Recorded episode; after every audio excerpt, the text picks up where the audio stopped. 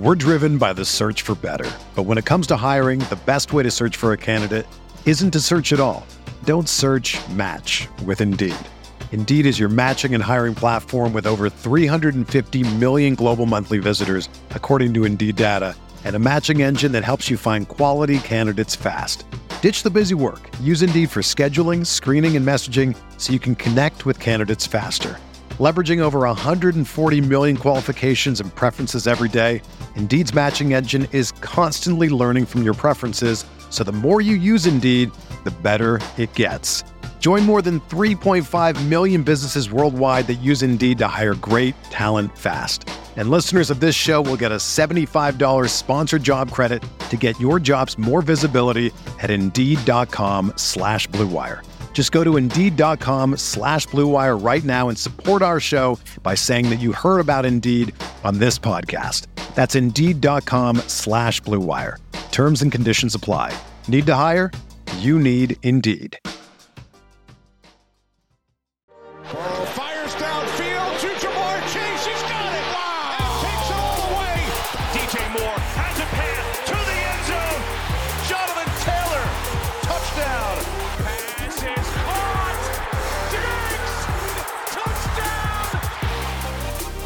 The NFL divisional round is in the books, and we're going to talk about that on today's RotoViz Overtime. Excited to jump into this very, very swiftly, Sean. Of course, my name is Colin Kelly. You can follow me on Twitter at Overtime Ireland. My co-host is Sean Siegele, who you can check out all his work on rotoviz.com. This was a week, Sean. Your Chiefs get the win. I know you were concerned last week. You were talking up the Jaguars, their opportunities with the Chiefs. Get that W. Obviously, then we get them facing off with the Cincinnati Bengals, who win on the road against the Buffalo Bills. Ice in those veins of Joe Burrow as the snow was tumbling down there in Buffalo. And then we get the, the Eagles taking care of business. They get the bye week and they they really just smash the Giants. And we're going to talk about all the games all the way through on today's show. We're also going to talk a little bit 49ers and the Dallas Cowboys. But again, 49ers took care of business. It felt like there they always had them at a little bit of an arm's reach. Sean, we had a couple of teams in our playoff contest this week that either just missed the hurdle to to, to advance or to, or were just below the the kind of the main points totals where you'd want to be in some of the FFPC contests. But you and Ben are in a, a pretty nice spot with one of yours. You were telling me before things kicked off. So I know that you and him are excited you're going to record an early stealing bananas this week for the the listeners over there. How is that team looking? Are we getting give us a sneak preview? How's how's it looking? How's it shaping up? Well, it's, it's shaping up pretty well. It is going to be one of those close but not quite situations, but very exciting. Ben and I will dive a little bit more into that in a special episode of Stealing Bananas and just obviously go over the games, things that we saw, things that we would have liked to have seen, all of that type of thing a little bit later today or tomorrow morning, depending on exactly when you're getting the show. But, Colin, I mean, again, the playoff contests are so fun. You and I had a blast putting some teams together. Our team for the playoff contest one is in 247th, and that is a very nice spot. I'm excited about that. We still have four very good players going. Obviously, Josh Allen goes out. That will have a big impact on how these contests go down the stretch. We have DeVonta Smith. I also have DeVonta Smith with Bjorn Yang Barnett, with whom I put together a team. Bjorn was really the, the man behind that one. That team way up in the FBG contest. Another team with Smith.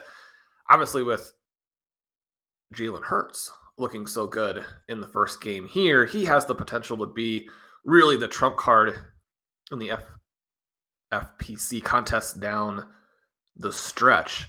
But if Smith ends up still being the guy, again, Josh Allen scored enough in the first two games that if we can get concentration on Smith going forward, those teams will still look good. Colin, also our gauntlet team, as you mentioned, close but not quite. This one was sort of bittersweet for me in terms of how this weekend went because you and I did a bunch of content on how 49ers Bengals was the way to play that contest. Had a lot of content on the site about that as well. Have a lot of teams built that way. And again, sort of a close but not quite situation where the team that you could build that would really look like a super team would be that Christian McCaffrey with Burrow falling to you in the second round. Again, this is early on in the gauntlet drafting, not like the week before the season as Burrow's ADP rose. It was interesting to watch how these things progressed, especially in hindsight, knowing what the Bengals were able to do in the divisional round. He got more expensive through the first version of the contest, and then at times he got very inexpensive during the second portion of the contest because you have the injuries to the offensive line. Those didn't come into play, but the super team that you could build was Christian McCaffrey, Joe Burrow, Tee Higgins.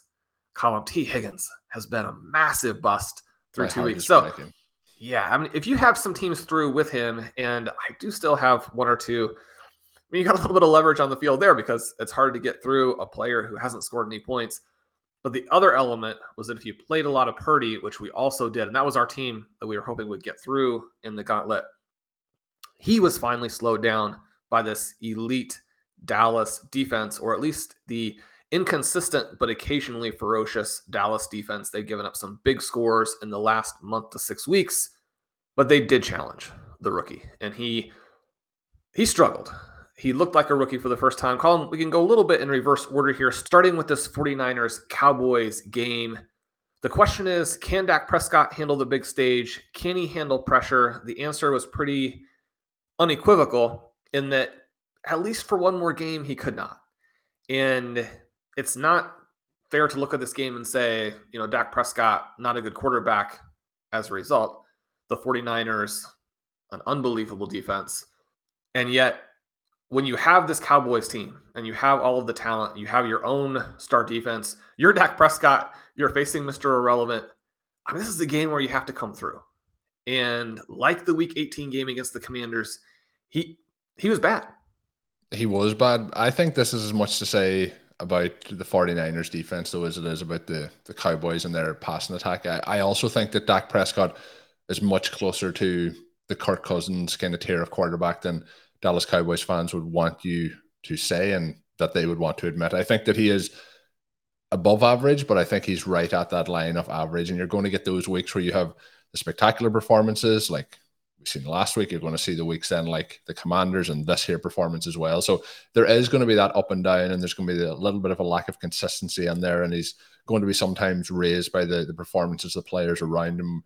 Again, to compare him to Kirk Cousins, we see when Justin Jefferson has those monster performances. Obviously, that's going to help Kirk Cousins, but similarly with when CeeDee Lamb is is balling out like he did here, that was kind of the one bright spot on this Cowboys offense was his performance. And Dalton Schultz has had a nice playoff run, but it wasn't going to be enough to get it done. The running game did absolutely nothing in this. Again, I think that's mainly down to the 49ers and their uh, defense as a whole. And I do think this was one where, although people may have thought heading into it, the Cowboys will have an opportunity against this 49ers team. I think just on paper and on the field, I think that the 49ers are just superior in so many ways. I think they, they also struggled in this game against that Dallas defense, but I think they had enough ways to work around it to get the job done. And what was a, a relatively low scoring game, neither team hitting 20 points, 19 to 12 being the final score.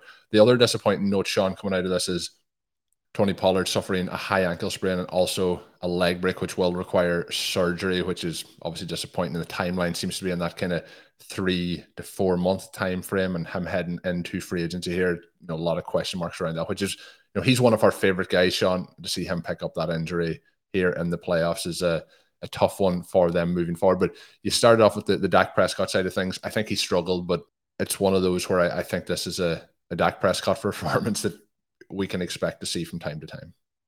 You can. And uh, the Cowboys are going to need to continue to get him more weapons. When they're playing the softer teams, you're able to exploit so many different areas and you don't need those additional pieces. But you come into this game here and it's very clear it's going to be Lamb and Schultz and they have nobody else. Noah Brown finishes third in receiving yards. They signed T.Y. Hilton. He was able to make a few plays for them down the stretch, but not an impact player at this level of game, this level of importance as you go. 37 pass attempts shot in this game from Prescott, 23 of those going to Schultz and Lamb. So, like you're saying, you know, there's too too easy for the defense then to focus on that, and there, there's not enough talented pieces on this offense to help provide Prescott with those additional options. It'll be interesting to see what Michael Gallup does when he's another year removed from his injury.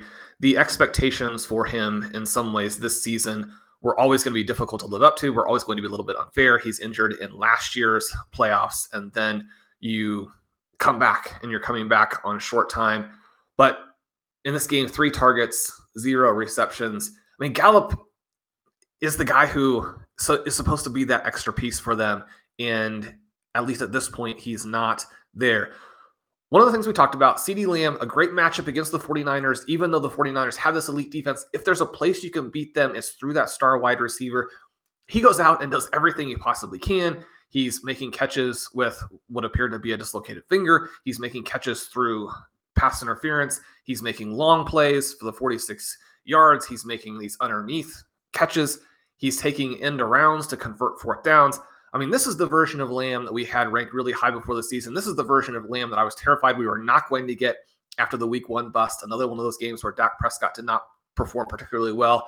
CeeDee Lamb, with this playoff performance, very clearly cements himself in that tier just behind Justin Jefferson and Ja'Marr Chase. I think when you're looking at that next group, for me, especially when you adjust for the caliber of quarterback, you're more or less now looking at Garrett Wilson and probably CeeDee Lamb, and then there's probably another gap below those guys. Now, the next wave after them is closer to them than, than they are to Justin Jefferson and Ja'Marr Chase. I mean, those guys are just in the stratosphere that you can't even get close to.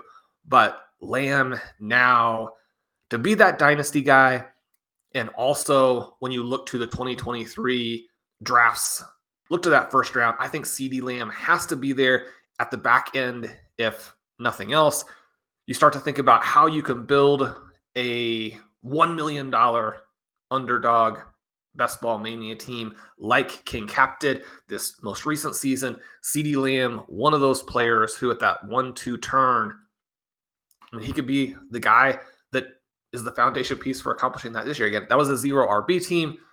Lamb, I think, just such a high floor and now a high ceiling. We talk about the ceiling perspective, both from a full year perspective and an individual game perspective as this team continues to develop, and I mean, this isn't the end of the road for these guys by any stretch. It's not the end of things for Dak Prescott. I mean, he's going to be a very good and dynamic quarterback, especially from a fantasy perspective going forward. You take a game like this for Lamb, add a couple touchdowns, think about that being in week 17 next year, and maybe you're looking at the $2 million as a result of what Lamb has done. Couldn't be more impressed with him in this game.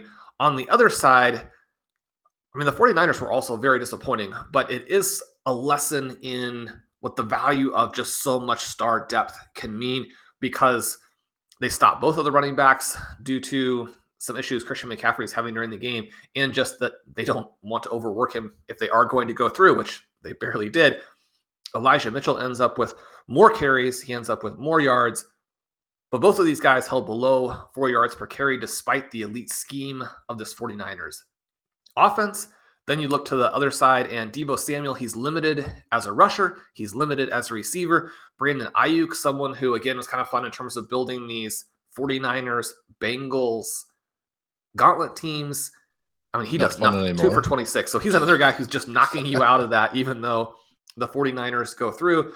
When you corral McCaffrey, you corral Samuel, you corral Aiyuk, you expect to win, right? But you get a pretty solid game from George Kittle. He has the long juggling reception late. And the difference here is that as the game ended up being a defensive slugfest, Brock Purdy, not impressive, but zero interceptions, the two picks for Prescott, you end up having this 19 12 finish. Yeah, and it's kind of this game feels like a little bit like you know history being written by the victor, and I know it's the sports media that's doing it, but you know Dak Prescott wasn't that much worse, I don't think, than Brock Purdy in this game, and if that pass that he does to George Kittle isn't complete, then I'm putting that completion pretty much, you know, 99% on George Kittle's ability to catch the ball on the move and then, you know, kind of juggle it bef- and avoid the, the hit from the defensive back. You know, the game then and the game, the, the outlook after it becomes much different with what people are talking about with how this 49ers def- or offense played against the Cowboys defense. But I also think they have been really legit on defense all year long. So the 49ers advance and uh, they're going to face off against the Eagles. I think quite clearly the two best teams in the NFC all season long. I think on the other side, when we get to that, you could say there was definitely a top three. One of those teams in the Buffalo Bills losing out this week. So I think we have pretty much, you know, at least four of the the top five teams true here to the championship games. With the Eagles, took care of business. They they blew out the Giants well and truly. It was 28 to zip at halftime. They went 38 to 7 in this one. Jalen Hurts didn't have to do much through the air, but his two passing touchdowns, 154 passing yards, gets some yards on the ground, gets the rushing touchdown. Uh, he goes nine for 34 and one on the ground. Boston Scott gets his customary touchdown against the New York Giants. Kenneth Gainwell sealed the game. Well, the game was already sealed, but he gets that rushing touchdown at the end. He goes for 112 yards on 12 carries, one touchdown. Miles Sanders has 90 yards rushing on 17 attempts. DeVonta Smith, you mentioned earlier, 63 or 61 yards, six receptions, one touchdown. Looked really good. DeVonta Smith over the last kind of month to six weeks has looked kind of a little bit like you were talking about CeeDee Lamb there. Looked like everything that we were hoping that he would be in the preseason, looking really explosive. Dallas Goedert back in the lineup after his timeout with injury, five for 58, one touchdown for him. Quiet day for AJ Brown, but even for example on the DeVonta Smith touchdown, this isn't going to show up in a fantasy stat or in a lot of box scores, but he has uh, you know the the block that seals the the opportunity for DeVonta Smith to get in the end zone on that, for example. And the other thing that is a little bit of a you know boring thing I think to talk about. We've talked Sean about the Philadelphia Eagles' ability to do the quarterback sneak and how it has been so effective. They added a little wrinkle to this where instead of going for the quarterback sneak, they set it up and they they pitched it off, which I thought was another nice thing just to put on tape for teams to have to be able to try and game plan for moving forward here in these last two games if they make it to the Super Bowl. So I thought the Eagles just looked you know, fantastic. There's times where after these bye week games, we've seen teams, my Green Bay Packers, for example, have stumbled out of the gates and haven't been able to to get the win. There was nothing like that happening here with the Philadelphia Eagles. And we have talked a lot about Daniel Jones, Sean, on the show in recent weeks, and he has looked really good in those performances. Again, I think this is down to game script, down to the Eagles defense, what they were able to force the Giants to do. But we don't really see anything from Saquon Barkley in this game. We don't see anything of you know positive really from Daniel Jones overall. What were your thoughts? I guess more so on the the Giant side of things than the Eagles side because the Eagles just you know got the job done and and were able to pack up their bags and head home.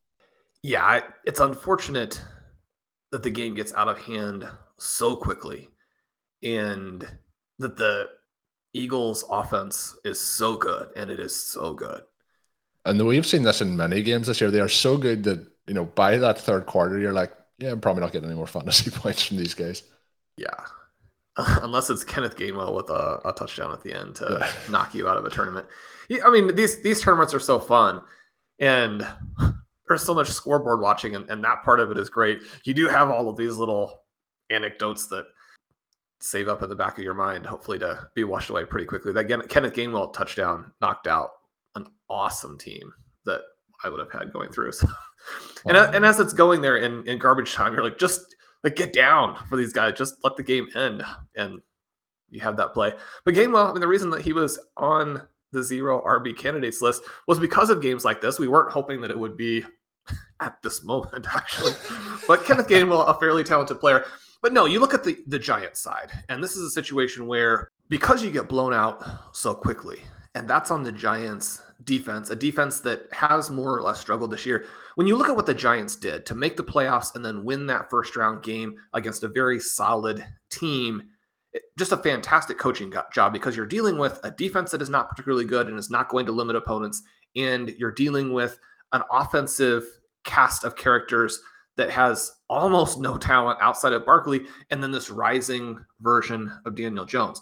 The problem comes in when you get blown out because this isn't a team right now that is built in any way, shape, or form to come back from that. We talked last week about Daniel Jones and how they were able to get him on the edge as a runner, that that dual threat ability was a big part of their victory. That doesn't come into play in this game. Last week, they were able to get Saquon Barkley out and use him effectively as a receiver. That doesn't come into play in this game. We talk about how great the, the coaching staff was and the job that they did. I do think it's a little bit of a debacle to be in this game and have Saquon Barkley only have three targets, only have the nine carries. Now he was benched at the end of the game when they're blown out so that he doesn't get hurt going into next season. He's a crucial piece, but 12 touches, it, it seems non-competitive in terms of what you did in this particular game. The other element then that you're dealing with is that the things that Daniel Jones has done are going to be harder to do against this elite Philadelphia pass defense Ben and I talked on the Stealing Bananas episode to finish out last week some of the different metrics that they have in the advanced team stat explorer, some of the things that that means in terms of where they are in the passing matchup rater. Isaiah Hodgins, who was the big star of wildcard weekend, only has the two targets. He has one pass for three yards. His PMR rating was just catastrophic. It basically said that this exact thing was going to happen. Now, I mean, you want someone who has been such a great story like Hodgins to push through that, make some plays, you know, carry them to some type of storybook ending, if not a victory, at least a more exciting game than this. But again, I mean, you're dealing with a defense that just doesn't let you do those things. So Daniel Jones, disappointing in this game. He misses Richie James late. ben and I will talk a little bit about that on stealing bananas. But uh, this is the way this game was going to go. As soon as the Eagles come out and blitz them, we talk about the 49ers and all of the pieces that they put together on their offense.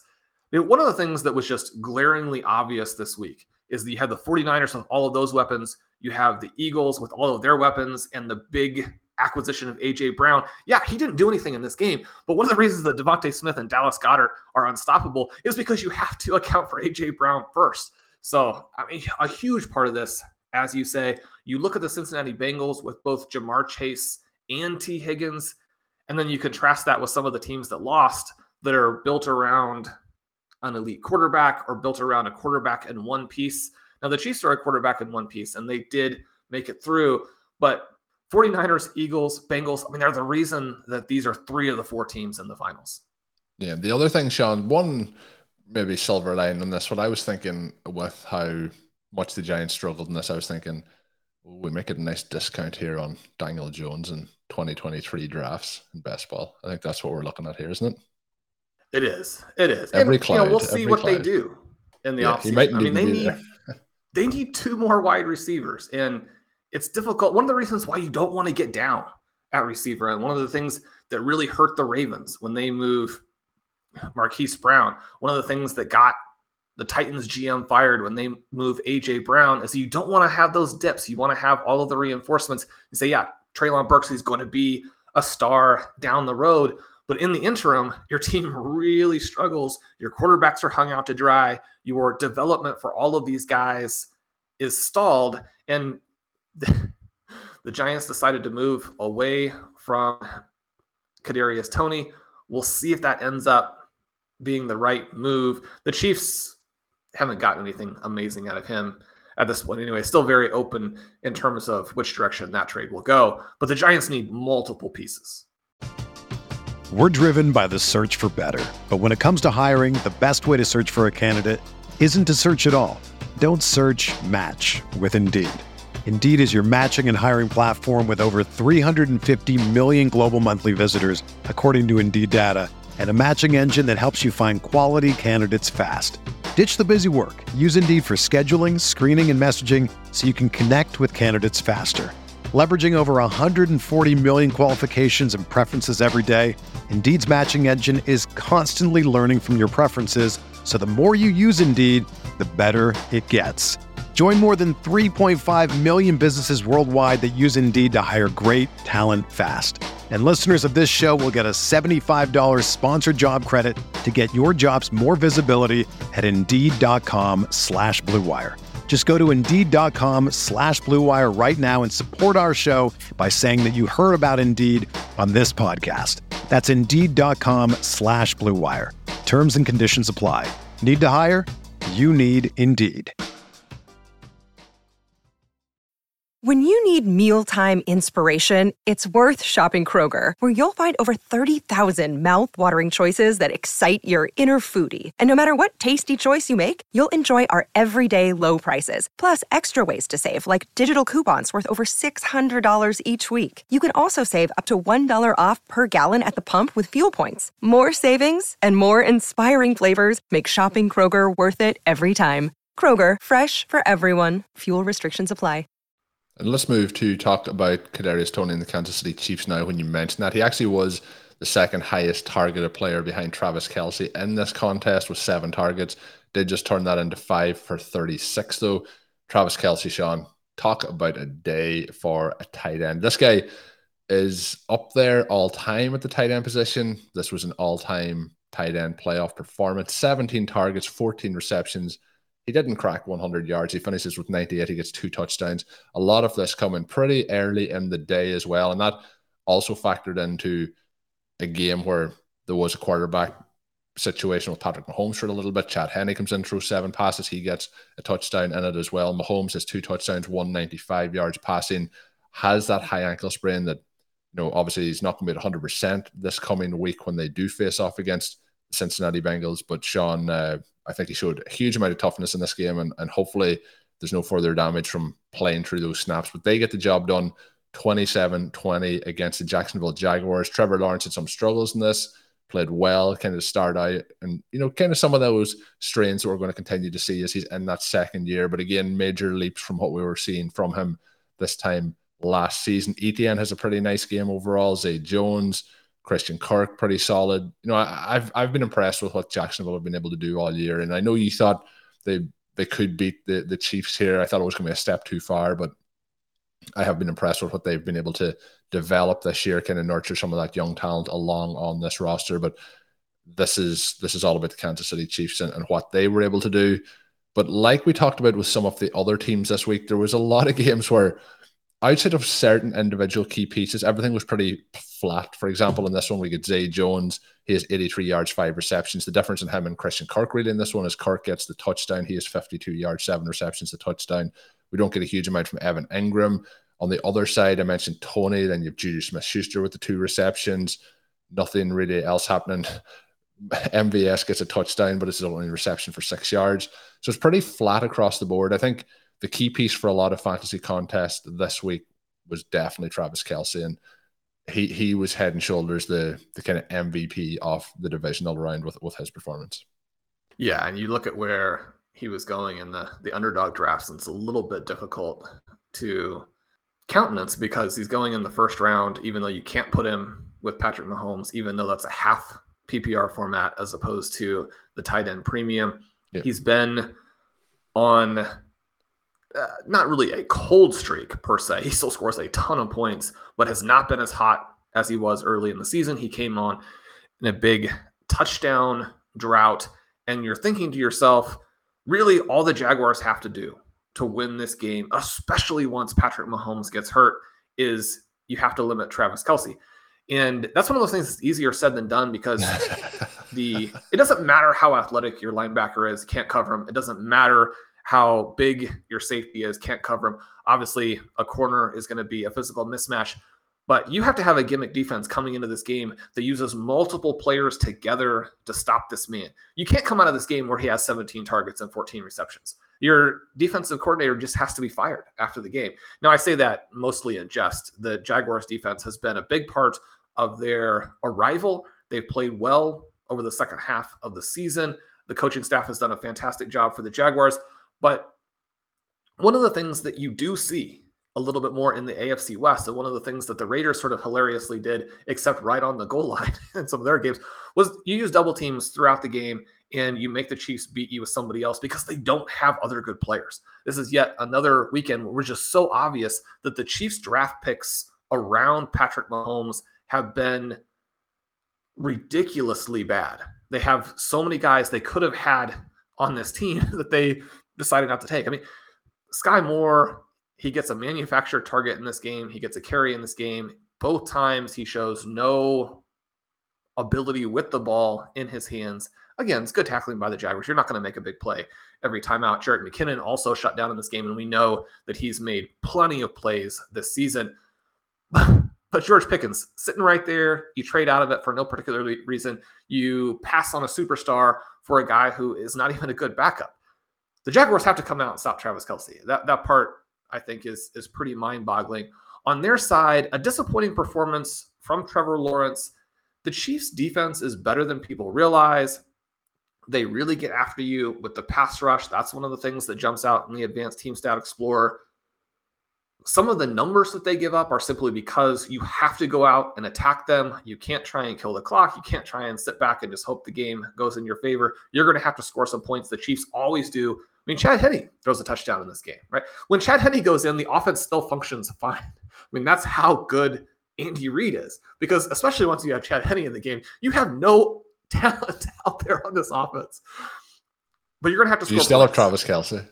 You, yes, you still do have Travis Kelce, and, and maybe it's just the wrong way to look at him. I mean, maybe he is the greatest player. I mean, maybe he's the greatest skill position player of all time. I mean, maybe thinking about Randy Moss and Jerry Rice and those types of guys, Barry Sanders. I mean, maybe those guys are all well below Travis Kelce. I mean, this game would argue that they are.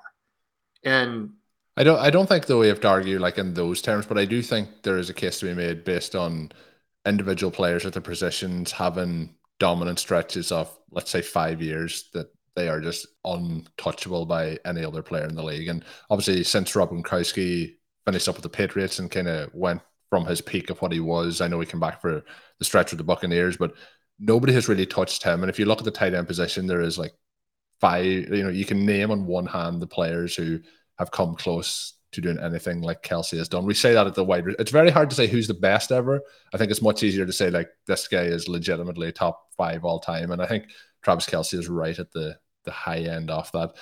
It is a situation you mentioned about how some of the teams have built through the draft and have, even if it is through trades like the Eagles, have multiple pieces that it's very hard for defense to cope with. I think what Mahomes has done this year is amazing with the players that they have surrounded him with. And it's kind of one of those things where if they don't have Travis Kelce, this team is nowhere near as dynamic. There's two players making this engine run, and then that is paired with amazing head coaching from Andy Reid, who you just mentioned. So there's there's a couple of players here. I think you know you've touched on it a few times over the the past year and a half or so, but Patrick Mahomes is probably going to be a top five quarterback all time. Let's just go with top five all time when he finishes up.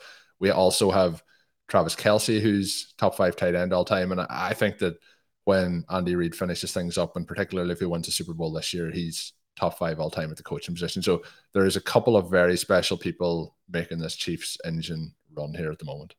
And it's about the mental toughness as well. I mean, I, I think that we can go higher than top five for Travis Kelce. He's just it, what he's done is so ridiculous. And he's doing it at 33.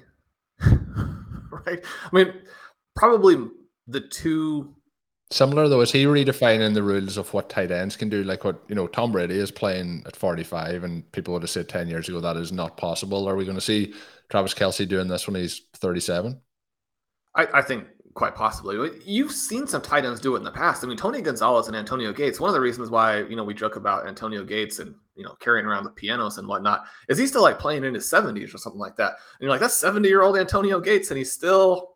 I mean, he, he can't really like run forward, but he's still is leading the team in targets. so, the the tight ends have been able to do it, but just because there have been some tight ends historically that did it, I don't think that that in any way diminishes uh, what it just an incredible accomplishment it is for an older player. And as all of these things develop, the breakthroughs in small things like nutrition, a wide variety of exercise related types of things, fitness, the ability to make your body last and to take care of it well. And I mean, you hear stories about Travis Kelce. We don't even know this necessarily what, what he is doing. I mean, he seems to be very much in that sort of Gronkian seize the day type of mold. But one of the things you can do too when you're a famous football player is you can kind of seize the day and kind of take care of yourself at the same time. You have lots of options there. But you know, the the two players who really stand out in my lifetime as a, a football viewer are Barry Sanders and Calvin Johnson.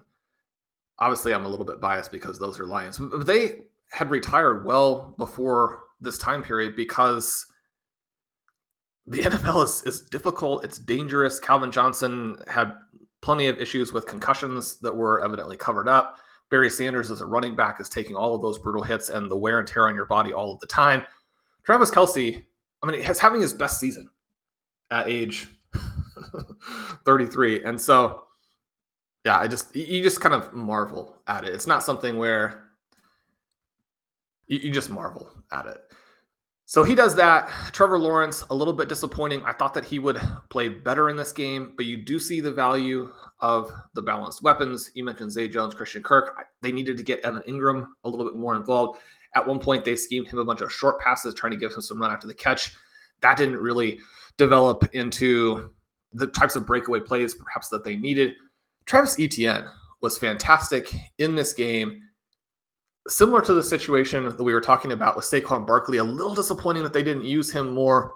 10 carries, the 60 yards, the touchdown. He is actually involved a little bit in the receiving game, which thank goodness it's been really difficult to understand what they're doing there. At the same time, Jamal Agnew, and Jamal Agnew, a fantastic special teams player. He had some big returns in this game, but he has the fumble when the Jaguars are driving to put pressure on the Chiefs.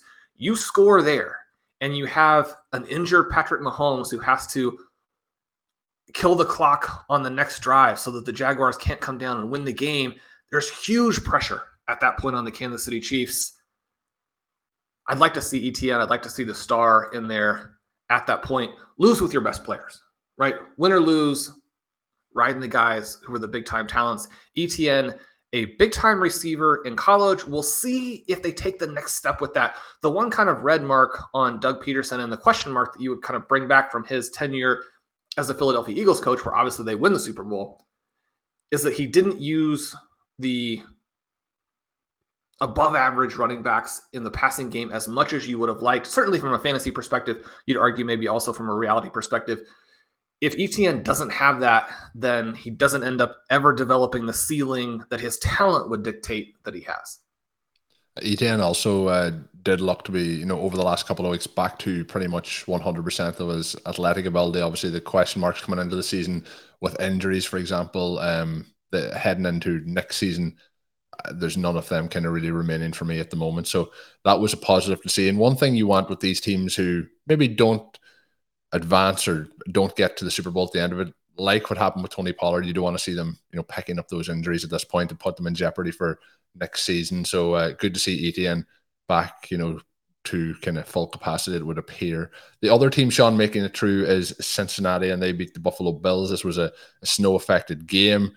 Cincinnati, like they did in that game, which obviously ended and was postponed for the uh, Damar Hamlin situation. Uh, they go down, they pretty much score early. They put up 14 first quarter points in this one, and then they kind of had control throughout the game. They won 27 10 come the end of it.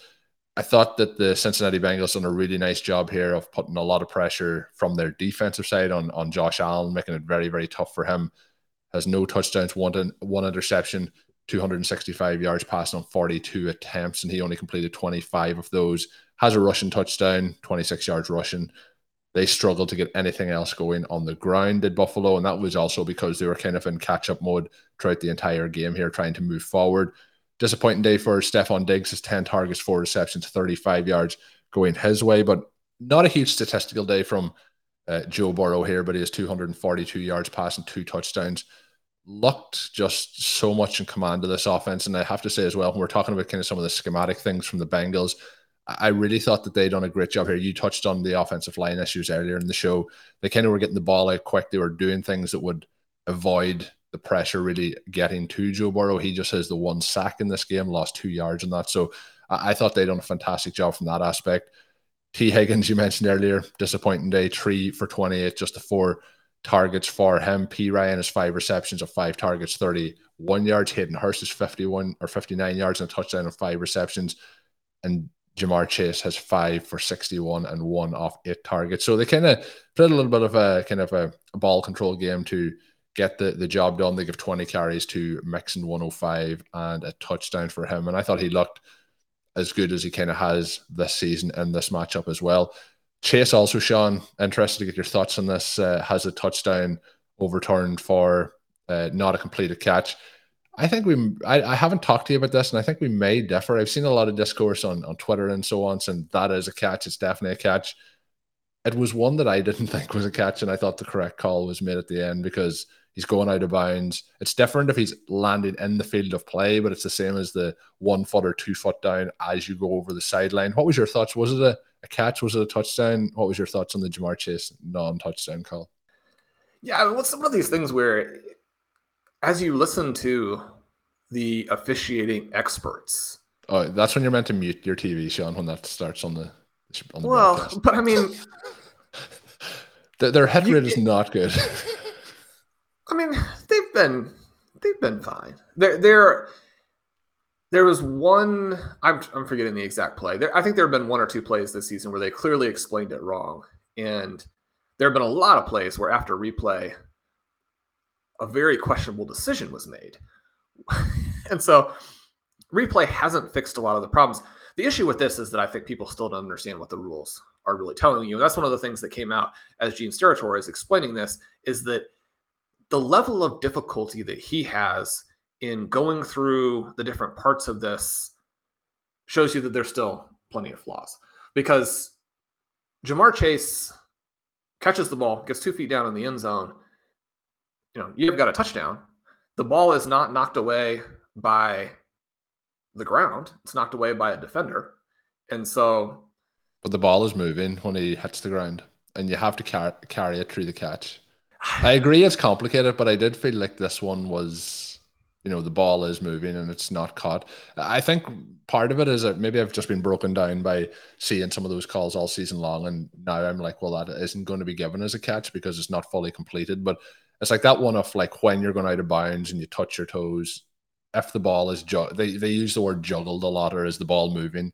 And i think the issue they were saying is he never had complete control until he lost control when he hit the ground but well he has control and he scored a touchdown. I mean if the defensive players if the defensive players after you've scored a touchdown if a defensive player can then hit you and knock the ball free then you've got you know all kinds of additional problems you're going to have all of these brutal hits in the end zone you're going to have the situation like you had very sadly in the Georgia Ohio State semifinal game. I mean, those aren't the things that we're looking for. Once you've got a touchdown in the end zone, it, the difficult part, kind of like you're saying, is that it's been tricky to determine, and the officiating experts have struggled to explain on a lot of different occasions whether, like, what contact as part of the catch determines if you've got to go to the ground and make the play. Are you going down as part of the reception, or do you get two feet down and then you're hit and knocked out of bounds? And we've seen it looked like we might have a couple of other plays overturned throughout the course of the weekend, like the DeVonta Smith catch, for example, where a guy catches it, he's got two feet down, he's got the ball, and then he's hit, and then he goes out of bounds. But the problem is just these things are all very bang bang, and so it's difficult. And I don't, I mean, I don't envy the officials the decisions on that play because it's still not articulated in a way that eliminates judgment calls, which is the whole idea is you're trying to get li- as little of that as possible. Yeah, it definitely goes to judgment calls and it can, gets very subjective. And I think that's where the, the tricky part is. And the one part that I agree when I do see it on social media or see people talking about it is people watching the game should be able to say, like, that's a catch or that isn't a catch. And with that one, I would imagine 80% of the people watching are saying that is a catch. And that's where it gets tricky for the game. But you just touched on a couple of things there, you know, the, the taking the ball to the ground. The part that always gets me is like, did he make a football action? And the football action is so subjective as to like, sometimes they say that just means he has to turn upfield, like turn his head in a direction. So there's a lot of, uh, you use the right word, they're very subjective uh, when we're looking at these calls. But with that, the Bengals didn't need it to get the win. Obviously, those calls become a lot more controversial when the team ends up losing, but they win the game. They settle for a field goal there. They get the W. And Joe Burrow, as he's progressed, we talked there a little bit about progression over the last couple of years of Trevor Lawrence and how that leap has happened for him. But Joe Burrow, and I would say even particularly in the second half of the season, it seems like the the you know the cliched phrase is the game is slowing down, but he's he's so much in, in command of this offense and just looks like a, a, an elite level quarterback. And obviously, we have Josh Allen on the other side who is in that mold as well. Joe Burrow just is one of those guys who I don't know. there's no fear in his play, and I, I can't wait, Sean, to see what happens with them and the the Chiefs this coming weekend. But we will be talking about that on our shows later in the week. We'll have them coming your way as well. That is going to wrap up our divisional recap. Though Sean did tease it. I, I always say here with OT, make sure now you are subscribed to the RotoViz Overtime podcast feed to get those shows because the cadence could change. There could be bonus shows throughout the off season, for example. Make sure you get the notification and get them available once they drop. The same this week with Stadium Bananas. The guys are hoping to record right after we finish this. It probably will come out a little bit later, probably on the Tuesday morning. But if you are subscribed to Stadium Bananas, you will get that instantly once it is available. So subscribe to both of those. Obviously, subscribe to all the other RotoViz Radio Network content. Lots of great shows to go throughout this off season. But that's going to finish us up today. My name is Colin Kelly. You can follow me on Twitter at Overtime Ireland. My co-host, as always, is Shawn Siegele. Check out his work up on rotoviz.com. Until we are back, have a good one. Thank you for listening to Overtime on RotoViz Radio. Please rate and review the RotoViz Radio podcast on iTunes or your favorite podcast app. You can contact us via email at rotovizradio at gmail.com. Follow us on Twitter at RotoViz Radio. And remember, you can always support the pod by subscribing to RotoViz with a discount through the RotoViz Radio homepage, rotoviz.com forward slash podcast.